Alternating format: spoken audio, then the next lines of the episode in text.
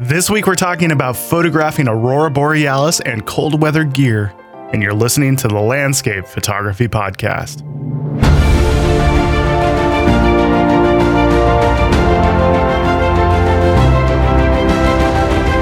Thank you guys so much for tuning in this week. Sorry it's been a little while since our last episode. I've actually been in Iceland photographing my winter adventure workshop, and it was just an absolutely amazing time with a few takeaways, which I wanted to share with you guys today. So sorry it's been a little bit but it's kind of hard to do these podcasts when I'm on the road. This week, I wanted to talk to you guys about winter weather clothing and different gear that I use because it's very fresh on my mind because we had some really crazy weather when we were in Iceland, and I've slowly honed in what it is that I use and love as far as winter gear, and I wanted to share some of that stuff with you guys. Also, we've got to photograph the Aurora Borealis a bunch of times, and I wanted to share with you guys some of the techniques that we were using to capture that stuff. So that's what we're going to talk about in this episode.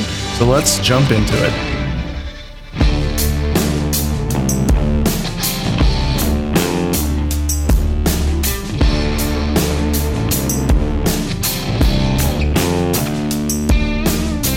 Iceland tends to get a bad rap sometimes because it's gotten more touristy than it used to be in the past. Granted, if you only hit the highlights, if you go on the Golden Circle tour as well as Jökulsárlón and Kirkjufells, you're going to see a bunch of tourists and that's just kind of the nature of the beast. But the thing is, if you go to some of the lesser known waterfalls or lesser known areas, or if you change up your schedule and go at night rather than during the day, you can avoid most of those tourists, if not all of the tourists. I'm just getting done with my winter adventure workshop, which I led with Thor from Thor Photography. He's a native Icelandic guy.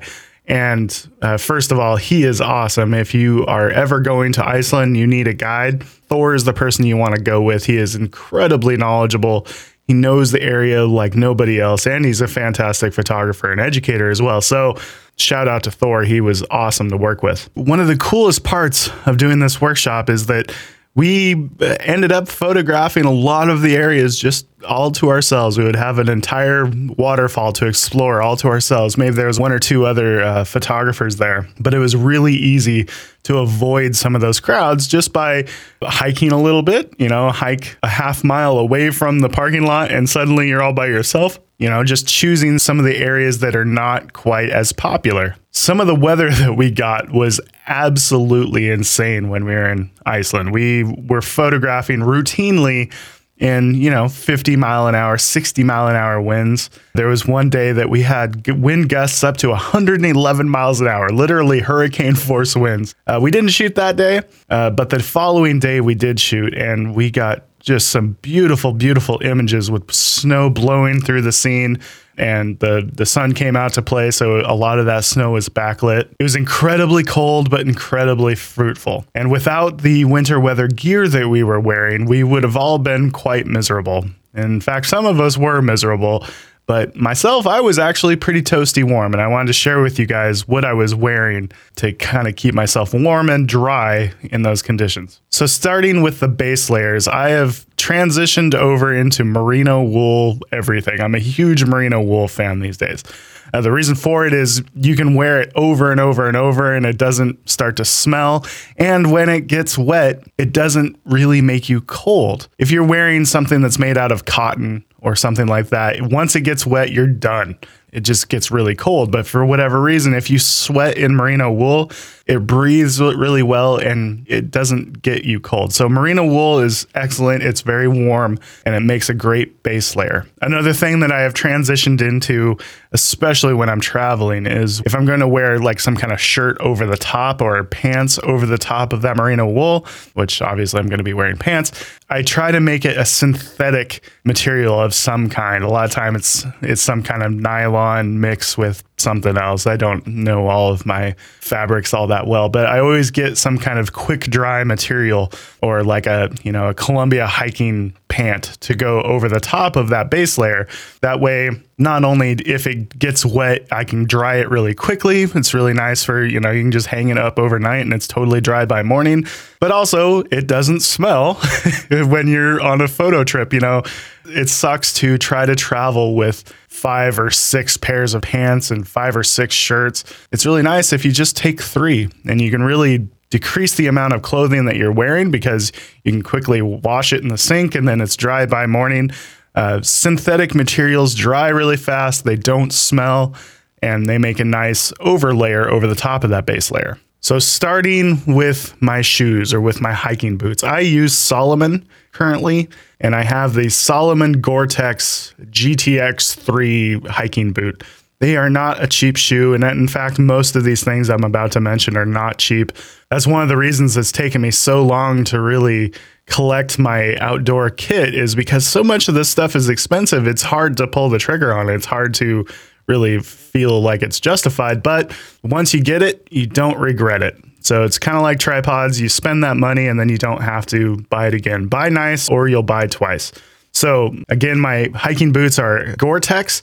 So they're waterproof, waterproof way up above the ankle, which is really nice. And they stay fairly warm even in winter conditions. So, you know, I didn't take any kind of snow boot or anything like that. If you combine it with a nice wool sock, they stay really warm even in winter conditions. Again, I'll put links of all of this stuff in the show notes if you're interested in, in checking them out for yourself. Next up are my Gore Tex outer layer for my legs, for my pants. Uh, these are actually made by Berghaus. I got these on Thomas Heaton's recommendation. Before these, I was using just kind of the cheap rain pant from Columbia. And I have to say that there's a massive difference between just kind of a uh, PVC style rain pant and like a Gore-Tex rain pants. First of all, these have a zipper that go all the way up the leg, which make them really easy for putting on out in the field. It, you can put them on right over the top of boots.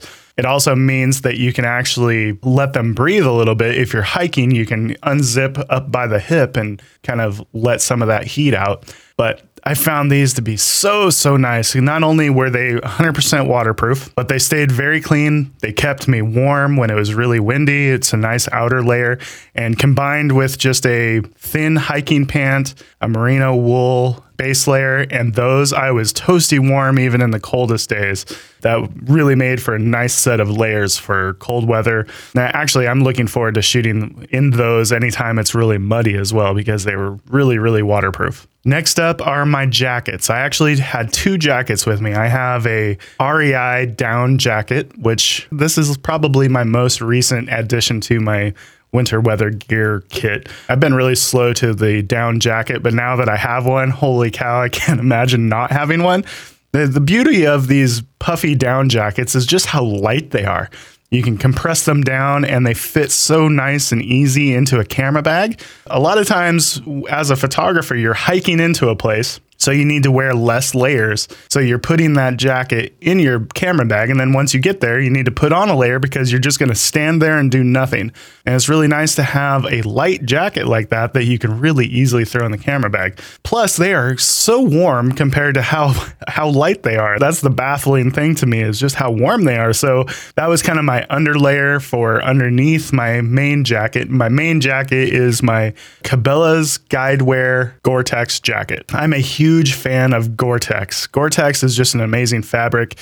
You do have to retreat them occasionally. Anything Gore-Tex eventually will kind of lose its waterproofing on the outside, and then you just apply some of the, the waterproofing treatment stuff that they they put on to, on it in the factory. You can reapply that, and then regains all of its waterproof abilities. But I love that jacket uh, mostly because it has so many pockets. It's kind of a long jacket, so when it's raining, I'm like waterproof almost down to my knees. It's a very long jacket. Really, really love that jacket. And when I wear that down jacket underneath that, I am incredibly warm. So on this trip, I actually had with me two different winter hats. I had just kind of my standard stocking cap that I actually bought there in Iceland because I left mine at home. But when it got really windy and really cold, I loved having my fur lined bomber style hat. I'll put a link in the show notes to the f- closest one that I can find. Uh, the one that I have is actually made from Wiki, and it's not a terribly expensive hat. It's like a $35 hat. But it's one of those that has kind of the fur lined flaps that fall down over your ears years it actually has some fur lined flaps that cover your neck as well. You know the hat that I'm talking about. You look really, really cool when you're wearing these. Actually, no, you don't. You look like a pilot out of the 30s or something. But but uh, really, really warm hats. I found it to actually be way too warm unless it was very, very cold and windy. So I couldn't wear it all the time, but when I could wear it, I greatly appreciate it. The warmest hat I've ever had. I'll put a link in the show notes, the closest thing that I can find. Next up are my winter gloves. I absolutely love the photography glove from Vallerret. I have uh, several different models from them, but I think my favorite on this trip was the new zipper mitt that they they just came out with. They have a merino wool base layer for your hands, kind of have like a a touch compatible so you can still operate your phone merino wool underlayer but then you have this mitt that goes over the top of that, and you can just unzip the the fingers and poke out both your fingers and your thumb as you need them. The thing about Vallerret gloves is that they have really nice sticky palms, so you're ne- you never feel like you're going to drop your gear.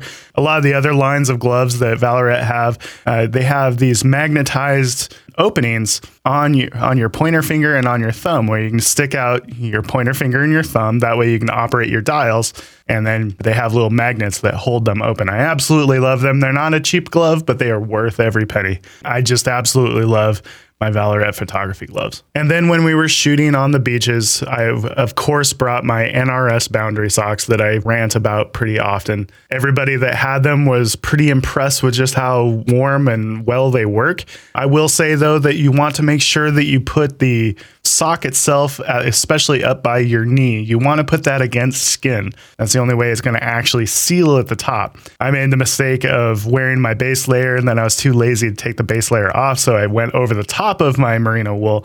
And what happens was I got in really deep, you know, almost waist deep. And then the water soaked my base layer and then just kind of creeped down, wicked down underneath my boundary sock, and which kind of defeats the purpose of being watertight. But with the NRS boundary sock, you're totally warm and you can stand photographing ice beach pretty much all day long and be okay. Eventually your feet do get cold, just, you know, the temperature of everything. You're standing in very cold water with freezing cold shoes over the top of your boundary socks. There is a limit but you're good for at least a couple hours with those. And your feet do stay dry with the exception of the sweat that happens because they don't breathe at all. So eventually, what happens is you sweat, you get a little bit of sweat in your sock, and then eventually that sweat gets a little bit cold.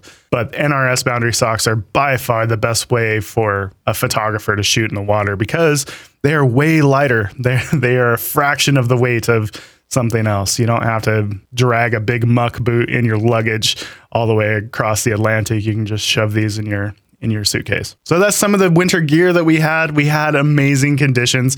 And like I said, we got to photograph the Aurora Borealis. We actually had four nights, not in a row, but we had three nights in a row of getting to go out and shoot Aurora Borealis. And then on the last day, it was actually the day after the workshop, we got it one more time and we got such great Aurora shows. It was an amazing time. And for a lot of the people on the workshop, it was the first time they ever got to see Aurora Borealis. And there's nothing cooler than just seeing the smiles light up. And some people, their jaws just literally drop because when you see Aurora from above the Arctic Circle, it is a completely different experience. So I wanted to give you guys some tips for photographing Aurora. In these situations, we had a moonless sky. We were photographing this during a moonless night, which means that when the Aurora got really strong, it was a very high dynamic range scene. You have these really bright green streaks going across your frame.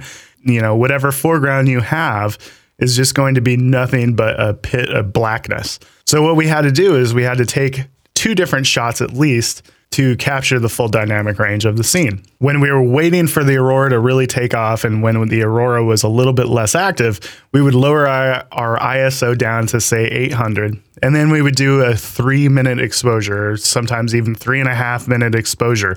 And what that would allow us to do is to do take this nice bright image where we get far less noise in our foreground that we can later blend in with those much darker frames with a shorter shutter speed where we're actually capturing the aurora. In an audio podcast, it's very hard to visualize this probably, but just envision blending in that darker frame, much like you would a darker frame for a bright sunset, and blending those two shots together. And the end result is nice, clean, shadow information in addition to that really strong, deep contrasty aurora scene. Blending those shots together is a challenge.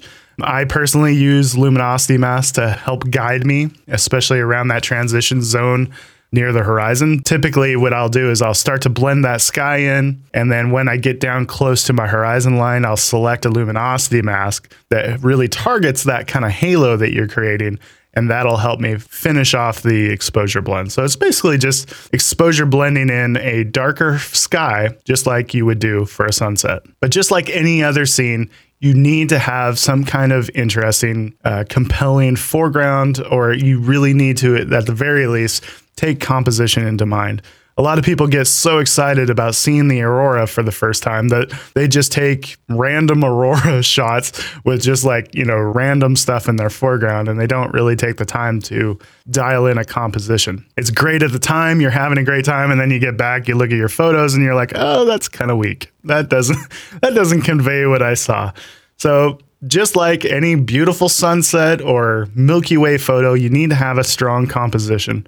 So, for that reason, we were trying to get to the area with plenty of time before the peak of Aurora was predicted.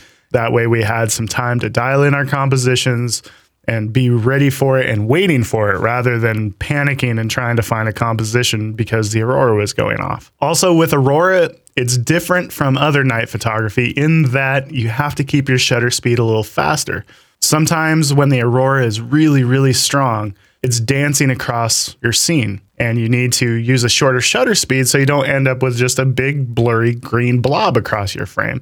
So a lot of times we were using shutter speeds like 3 seconds, 4 seconds, sometimes longer, but sometimes even shorter depending on the the strength of the aurora.